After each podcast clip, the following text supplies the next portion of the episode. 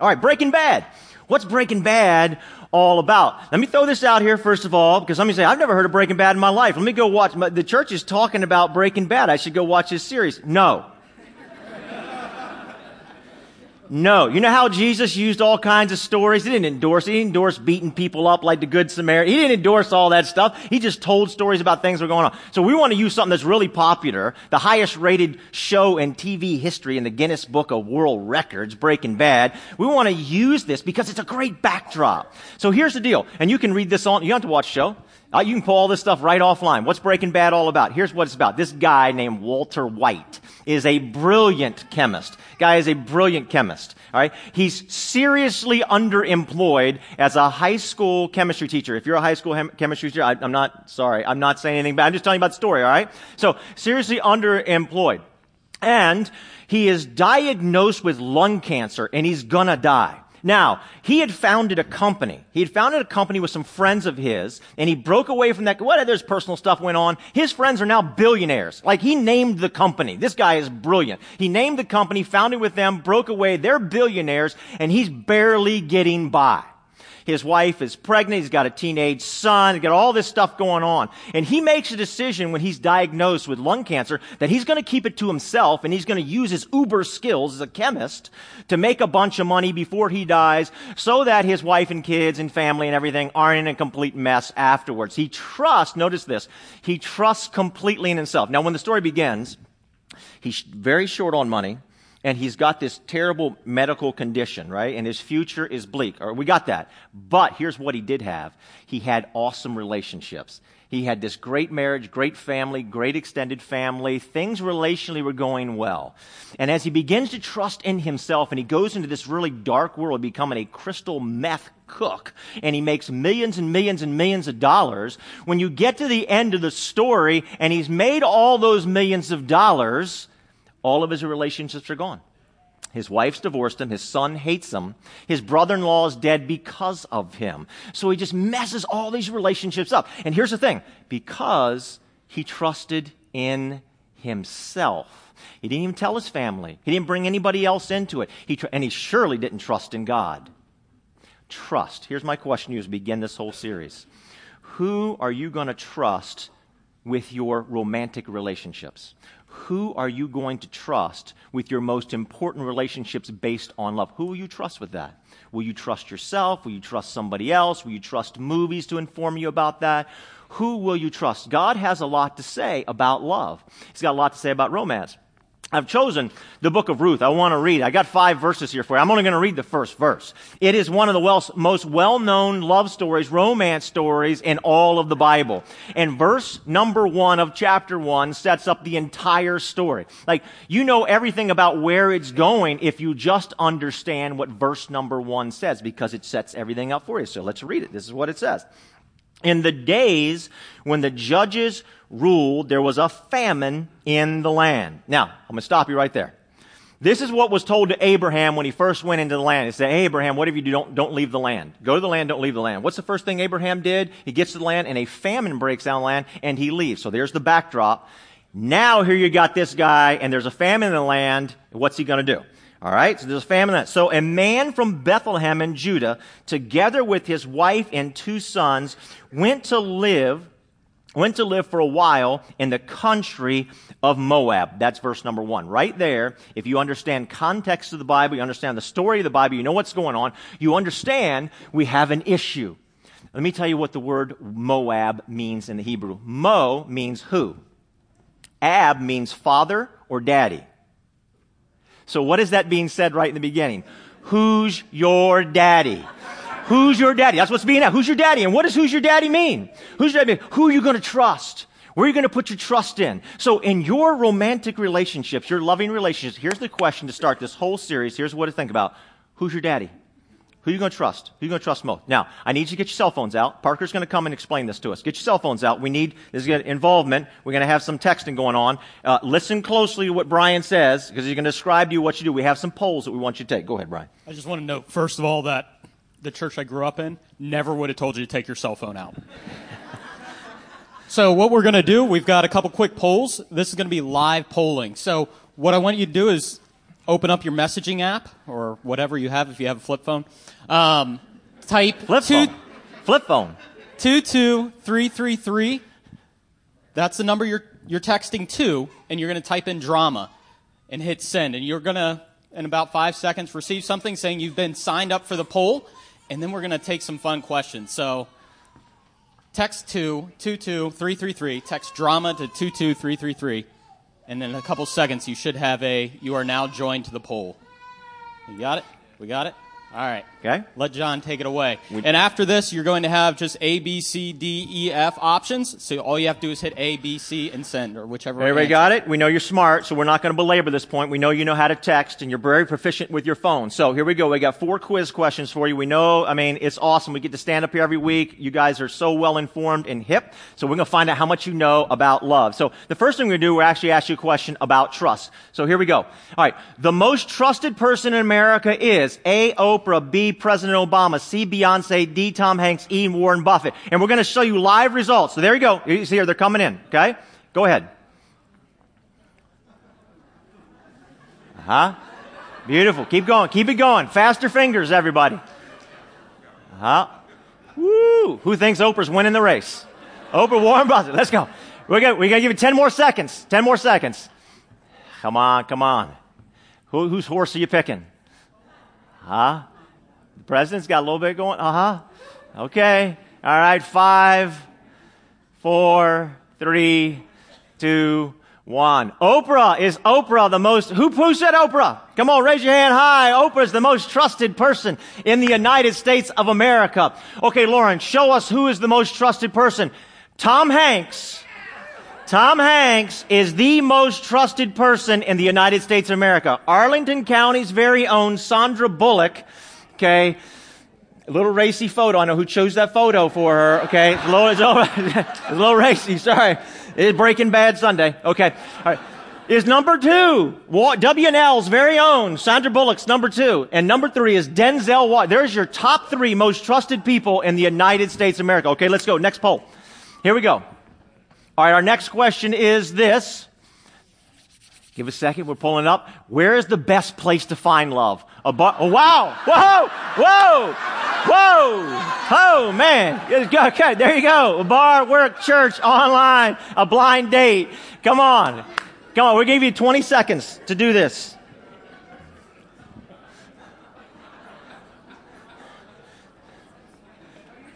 Come on.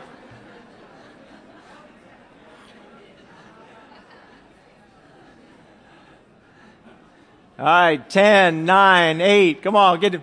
It's, a, it's about a 15 second lag from the time when you put it in. So give it a couple more seconds. Okay, wow. Wow. All right, we'll cut it off. All right, um, you guys, I didn't think you'd get it. You're very, very smart. Uh, who? the number one place to find love in America is a church is a church. The number one place to find love in America is a church. Uh, I just want to say something about this uh, real quick because you know sometimes when we try to do events to help people get connected, like singles events, there's a little bit of a pushback. You know what? I've gotten so frustrated with this thing. All right, with because I've had gosh, man, I've had singles yell at me. I've had them cry at me. I've had everything going on. We just need to be right out there. Here's smart. Here's odds. The church is the number one place in the United States of America to find love. And so we're going to try to do more of that. Let's, here's the chop thing. Number one, no, no, go ahead, that, Lauren, right there, what you had. The number one place in America's church. The number two place is a blind date. Here's the thing. When, when you're trying to get into romance and love and all that, your brain won't allow you to see the real person you're looking at. Who knows that? Who's experienced that? Your brain won't allow, that, that is a fact, Jack. Your brain won't allow. So here's where, here's, here's where your friends and family come in. They can actually see you and see the other person that, you know what, you guys would make a great, great match. Do you know that arranged marriages are as successful as you and I picking our partner? They're just as successful. Arranged marriages are, uh, is the way we do it. And the last one is online dating. There's so much pushback on this online dating. There's 40 million Americans online looking for love. 40 million. That's for about 40% of singles in America. About 40%, because about 100 million singles in the United States of America. 20% of them get married. It seems like almost half the weddings I do today are people that met online. And I know you hear horror stories, but horror stories are not the norm. Success stories of online dating are actually the norm that we find. All right, let's go to quiz number three. What are men and women looking for in a partner? What are they looking for in a partner? Here we go. Uh, education, A, appearance. ha, yeah, man. Man, somebody's got really fast fingers out there. Okay? Okay. Nobody's choosing appearance? Wow. Okay, there you go. I, I, I played with the results by saying that. Okay? Okay? Uh, education, appearance, money, similar cultural background, sense of humor. You guys are so smart. Okay. Okay. All right. Very good. All right. Let's go with it. Uh, 45% of all people ranked a sense of humor as the single most important factor when choosing a romantic partner. Lighten up, Washingtonians. Man, lighten up. Please grab us appetite, all anxious, type A, hard driving Washingtonians. My goodness, here's why you can't get a date. Lighten up a little bit, right? so, lighten up, baby. All right, okay, just one last one, everybody. All right, so number four. Uh, here we go. Who falls in love faster? Who falls in love faster, men or women? Huh? Men or women fall in love faster? Hmm. It's a race. It's a race. Wow. So, who does Cupid's arrow hit first, a man or a woman? Women's got it by a nose. Are you guys texting out there? Okay. All right. Close. Men are backing off just a little bit backing, they're backing away, they're backing away. Okay. All right. Good. You guys are pretty sharp. Uh, men fall in love much faster than women do. That is a, that is a fact. All these findings I'm sharing with you are from a 25 plus year study that the NIH put on. It's the longest study of its kind. Uh, Dr. Terri Orbuch uh, wrote a book about this, about her findings from this study. So everything I'm giving you there and some of the things we've just talked about and things that we'll continue to talk about come from this study, uh, from this NIH did it. Uh, like I said, it's kind of one of own of its kind. All right. So here we go. Uh, how do you find and keep love? So we're going to get real practical here this morning. How do you find and keep love? I have four things that I'd like to share with you today about how to find and keep love. If you'd like to write this down, it's on the back of your bulletin, but you don't have to. Whatever you'd like to do. All right, here's the number one. Start something new. You want to start something new. God says that He is the God of new beginnings. God says in Isaiah 43, Behold, I'm going to do a new thing. Don't you perceive it? God likes to do new things. God likes to create new creations. God likes to do new. You see it all over the Bible. God likes to do new things. One of the things that God put on my heart for this entire year, I just want to share with you. I spent the whole summer praying about this, and one of the things that God put on my heart is that God wants to do a new thing in your marriage or in your journey towards marriage. God wants to do a new thing in your marriage or your journey towards marriage. You're married and you think, oh my gosh, man, it's just, it's not working, it's stale, or maybe it's even bad. I'm, what I want to say to you is that I feel like God is really saying, I want to do a new thing in marriages, and I want to do a new thing in people's lives who are journeying towards marriage. And by the way, that's 90% of the singles in the United States of America. 90% of the singles in the United States of America say, I would like to get married. 90%. It's kind of frustrating because there's such, there's all this stuff going on out in society. Oh man, you can't want to get married. You'll look desperate. I sat with a group of about 15 to 20 single women one night. And then after I, I, got done with that group, I sat in a group about 10 to 15 single guys. And in that group of 15 or so plus single women, I said, how many of you here would like to get married? Not one raised their hand. Not one raised their hand. So I went to the guys after I was done. I said, hey guys, you know what? None of them want to get married. You know what every guy said? Liars, liars, they're all lying. I just want, I want to put it out there, okay? I'm just going to put it straight out there. There is nothing wrong in wanting to get married. God put it in your heart. God put that desire in your heart. You're not desperate. You're not a loser. God put it in your heart. The whole Bible begins with a wedding ceremony. The whole Bible begins with romance. Adam and Eve coming together. God's the officiant. He's the divine matchmaker. The desire you have in your heart for romance comes from God. Don't fight against it. All right. Let me give you a fact about starting something new. Singles. Ready? Listen to this very closely. Singles. A single person who changes just one behavior in their life for three weeks, one behavior for three weeks, you have twice the chance of finding love. You double your chances of finding love. One new thing for three weeks. You start biking to work. You decide to go to a different coffee shop. It's a new thing. You have doubled your chances. You do that for three weeks. You can't get more practical than that. Do something new for three weeks and you double your chances of finding love. You could go to a cooking class, a dance class, you could start biking, you start hiking, you go golfing. You can walk. I read a story about a guy who just said, you know what? I'm going to stop eating lunch at my desk and I'm just going to take a walk during my lunch break. And on his lunch break, it began storming and raining. So he ran underneath an awning. And underneath the awning, what happened? He found love. He found love. Okay. This is what happens. We get so stuck in routine, so stuck in routine. Listen to me. Apathy is your enemy, single person. Apathy is your enemy and routine ruins romance. Remember this. Very important. This is, this is not me. This is a fact. Routine ruins romance. It ruins it. Do something new. All right. Now, married people, I want to talk to you a lot of people look at marriages, you know, I'm not going to get married because, you know, the people I know who are married, their marriages are stuck and it's, it's boring and they're not happy or, or, or you're here married today and you're like, oh man, it's okay. Or, or maybe it's even just bad. Maybe it's just, just bad. I'm going to give you something very, very simple of how to turn it from bad to good. This is very simple and this has actually been studied. This is a fact. Do something new. Husband Listen up. Wife, take your elbow right in the ribs right now. Wake them up. Wake them up. Okay? I didn't see one wife hit an elbow. Is there any wife who's going to use the elbow this morning? Thank you very much. Love you. Love you very much. Okay. Uh, husband, this week, give me something new. Husband, this week, give me something new. All right.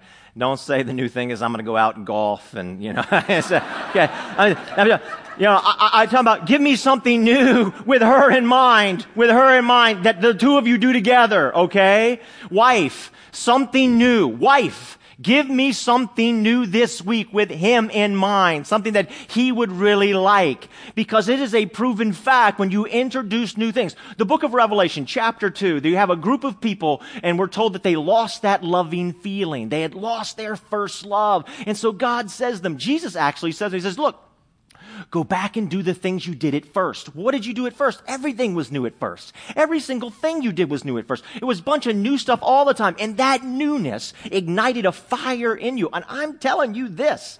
This is a studied fact. If you'll introduce new things into your marriage, it'll reignite those feelings. You don't think it can live again. You don't think your marriage can be hot, smoking hot all over again. And what I'm telling you is it can, but you've got to reignite those new things. You do those new things and stuff starts. So, husbands, give me something new this week.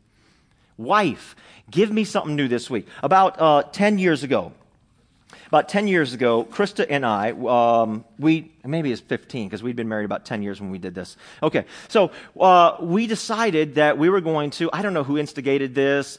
I actually think it might have been, it might have been me. You think it was you? Okay, all right. It was me. It was, it was, it was, it was, it was, de- it was definitely me. I did it. So, Krista loves to dance. I can't, look, I am such a bad dancer. When, when she dances with me, she like talk to me. I can't talk because I can't concentrate, right? I can't, it's impossible. I have to be in the zone. I have to, this is really hard work for me. And I'm no good at dancing. I'm just being honest with you. So we said, we're going to sign up for a dance class here in Arlington County, right here at Barcroft Elementary School. That's just a, uh, a quarter of a mile from here, Barcroft Elementary School. So we go there. There's about, I don't know, 20 couples there. So there's 40 people in the room. And it's such a home run. You know why it's a home run? Because I'm doing something new, something I don't do, and something she absolutely loves to do. This is the kind of new thing. Now, look, when you do that, then all kinds of other stuff, there's like a ripple effect of things that happen. Here's the deal that happened, uh, just in our, I'm going to tell you the story about our dance class.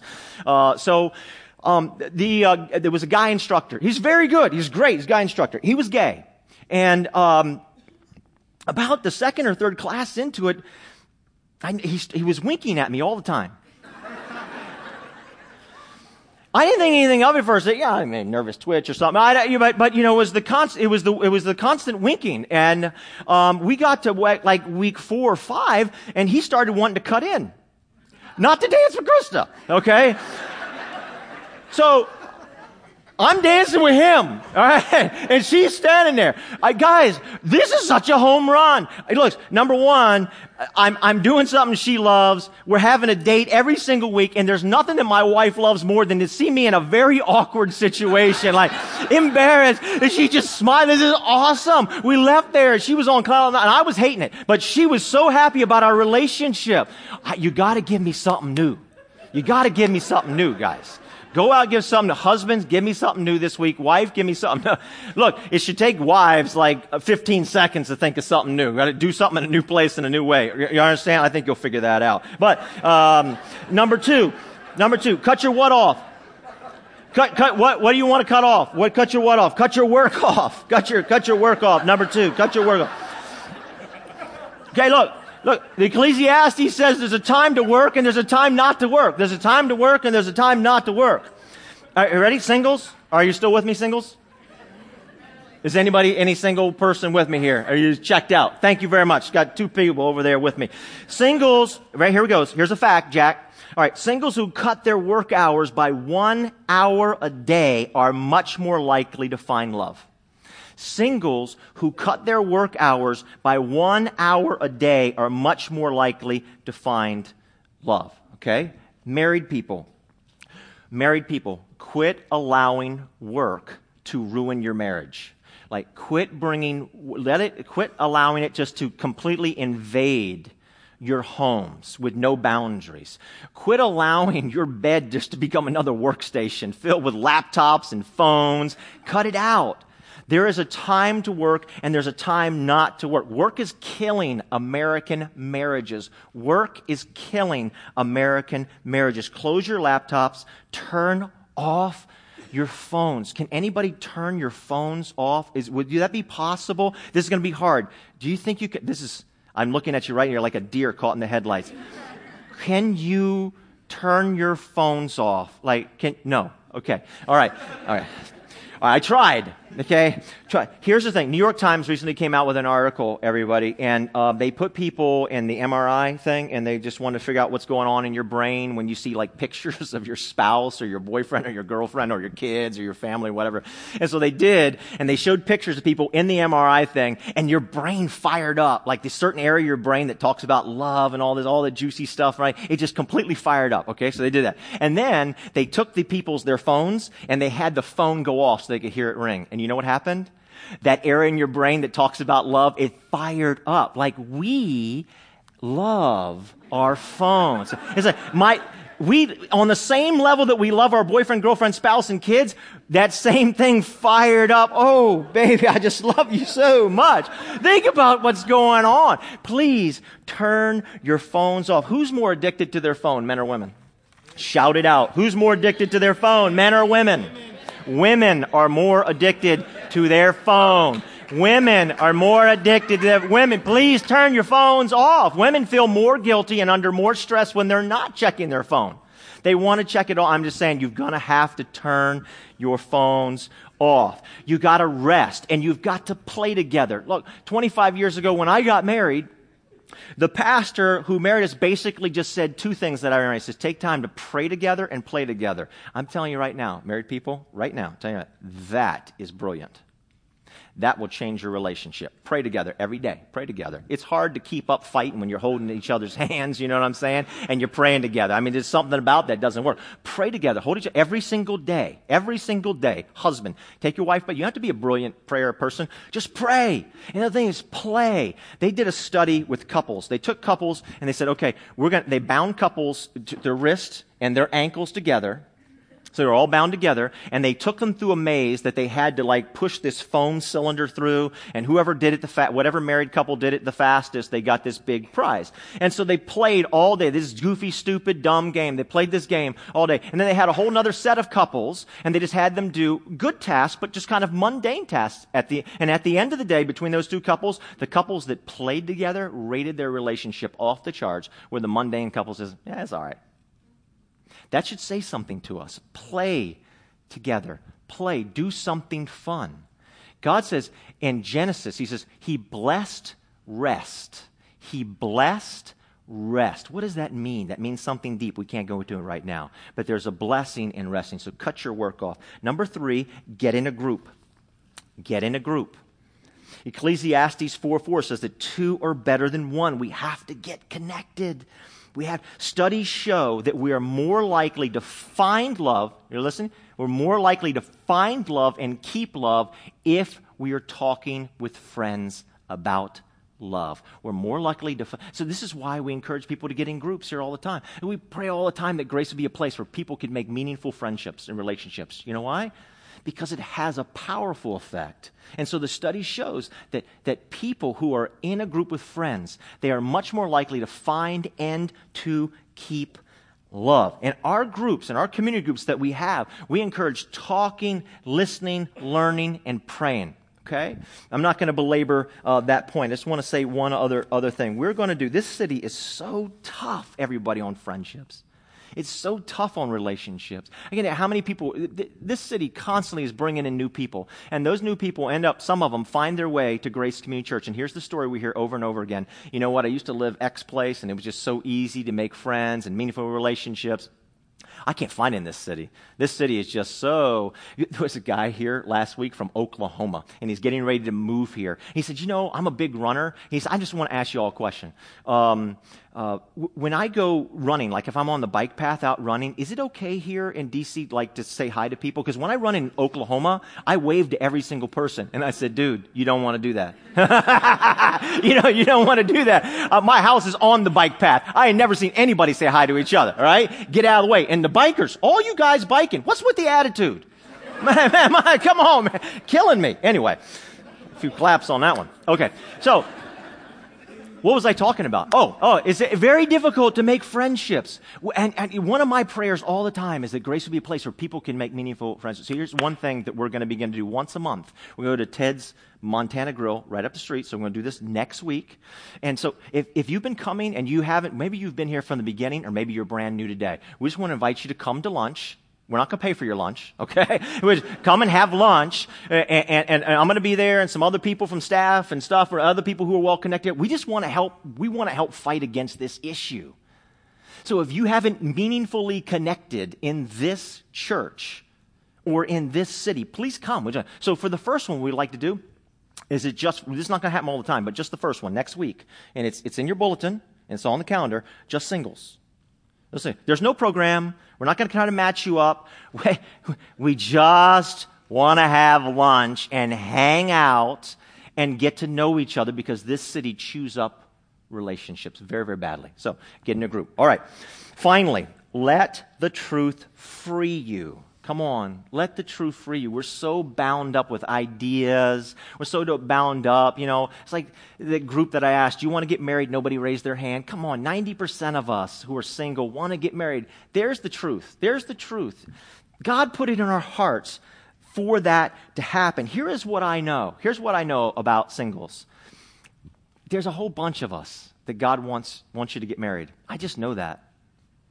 You know how I know that? I read the Bible and right at the beginning of the Bible, it's, it's not, I mean, come on. You start the Bible, and the first thing you run into is God becomes a divine matchmaker. It's like one of his first roles.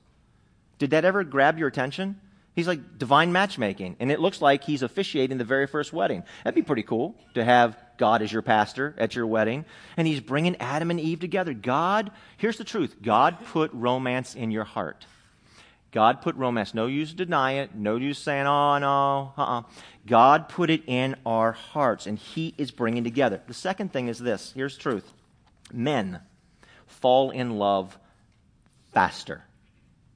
You see it in the Bible, and you see it in studies. Romance. God, here we go. We're almost done. God put romance, the desire for romance, the desire to commit to one woman in every man's heart. Put that desire in your heart. Don't deny it. Don't fight it. We, we, we fight against it. It's frustrating. Uh, uh, as men, we frustrate ourselves because we run away from it. He said, Well, John, you know, what's the problem? The thing I hear all the time, well, men are afraid of commitment. They won't want to settle down. They don't want to pursue. Here's what I say they're afraid of commitment. They won't settle down. They won't pursue. I want to tell you this, but it's in them to want to do those things because God put it in them to want to do those things. It's there. It's clearly there.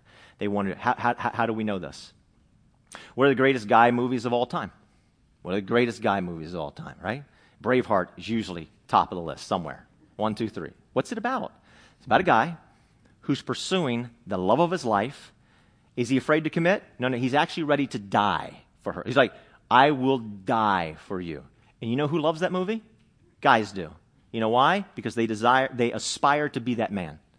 They aspire to be that man. Gladiator, fellas.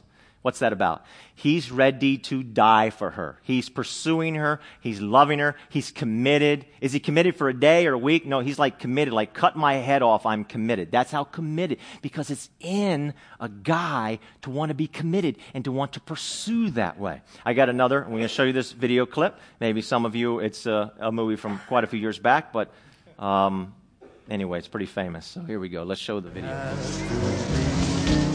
I've been doing a lot of thinking. And thing is, I love you. What? I love you. How do you expect me to respond to this?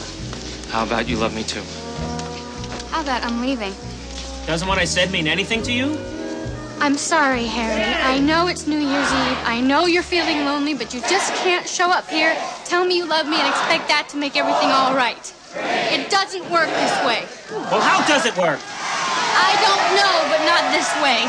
How about this way? I love that you get cold when it's 71 degrees out. I love that it takes you an hour and a half to order a sandwich. I love that you get a little crinkle above your nose when you're looking at me like I'm nuts. I love that after I spend a day with you, I can still smell your perfume on my clothes. And I love that you are the last person I want to talk to before I go to sleep at night. And it's not because I'm lonely, and it's not because it's New Year's Eve.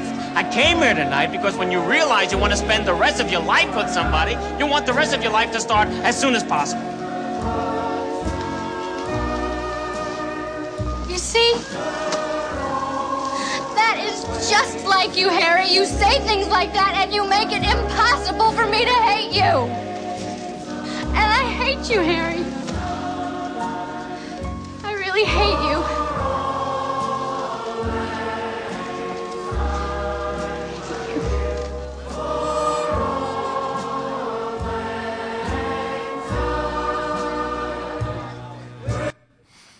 Well, we had to cut it off there. Okay. Uh, this is what's in a guy's heart to pursue and to commit. I want to give you guys permission to do that. I want to give you permission to fight against the grain, fight against all this other stuff that's out there. This is who you are. I want to give you permission to do that. Do we see this in the Bible? We see this in the Bible. We see a guy, studies show that guys fall in love faster. Studies shows that guys say, I love you much sooner than their romantic partner is willing to say it. And we see this reflected in the scripture. Let's go to the, let's go to the scripture tape. Genesis chapter 2. God put the man into a deep sleep. God performs the first surgery and he, uh, and he slept. As he slept, he removed one of his ribs and replaced it with flesh. Then God used the rib that he had taken from the man to make a woman and presented her to the man. here's what the man says. He said, finally, this is bone of my bone and this is flesh of my flesh. Name her woman. Now you don't get all the emotion that's there in the Hebrew, but this guy is beside himself. He's like, yes, finally, here she is. It's not like Adam said, oh, Okay, God, uh, thank you. That's okay. Uh, just put her over there with the zebras. You know, uh, I'll, I'll get to her at some point. You know, he's like, whoa, she's blowing my mind. I love her. I love her. This is who men are.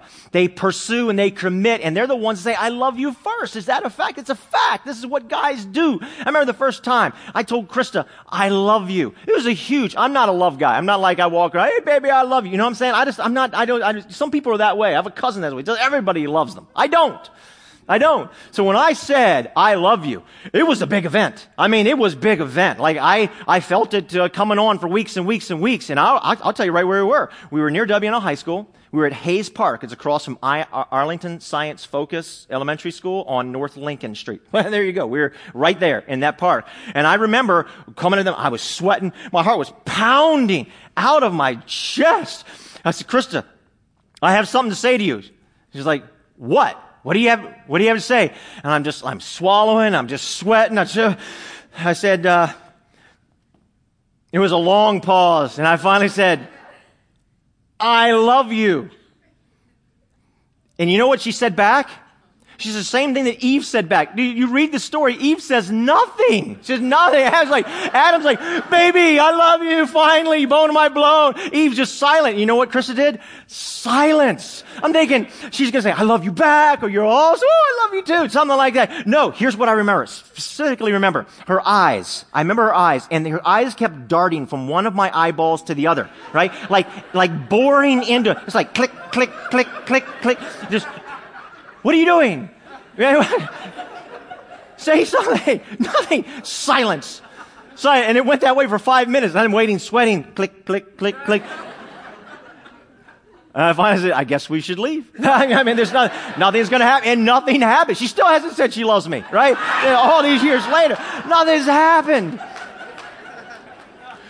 God has pre- genetically pre-programmed men to want to pursue, commit, and say, I love you. Here's it, ladies.